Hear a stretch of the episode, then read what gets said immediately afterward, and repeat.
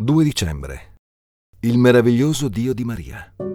Maria riesce a vedere chiaramente qualcosa di veramente rilevante riguardo a Dio. Egli sta per cambiare il corso di tutta la storia umana perché le tre decadi successive saranno le più importanti di tutti i tempi. Cosa sta facendo Dio? Si sta occupando di due donne umili e sconosciute. Una è anziana ed è sterile, Elisabetta, l'altra è una giovane vergine, Maria.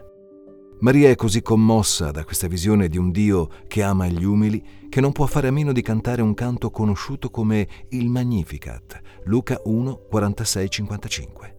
Maria ed Elisabetta sono due meravigliose eroine nel racconto di Luca, che ama la fede di queste donne.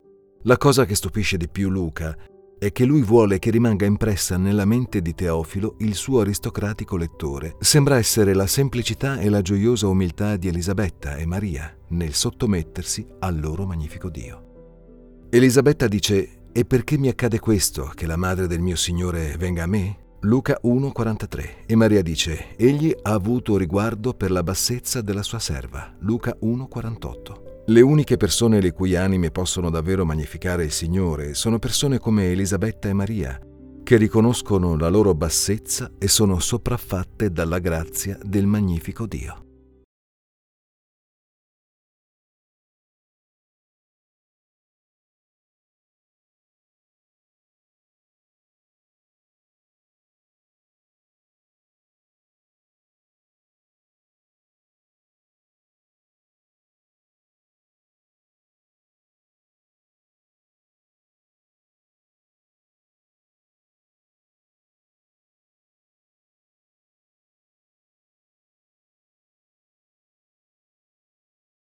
Questa meditazione è tratta dal libro La buona notizia di una grande gioia di John Piper, edito da Coram Deo.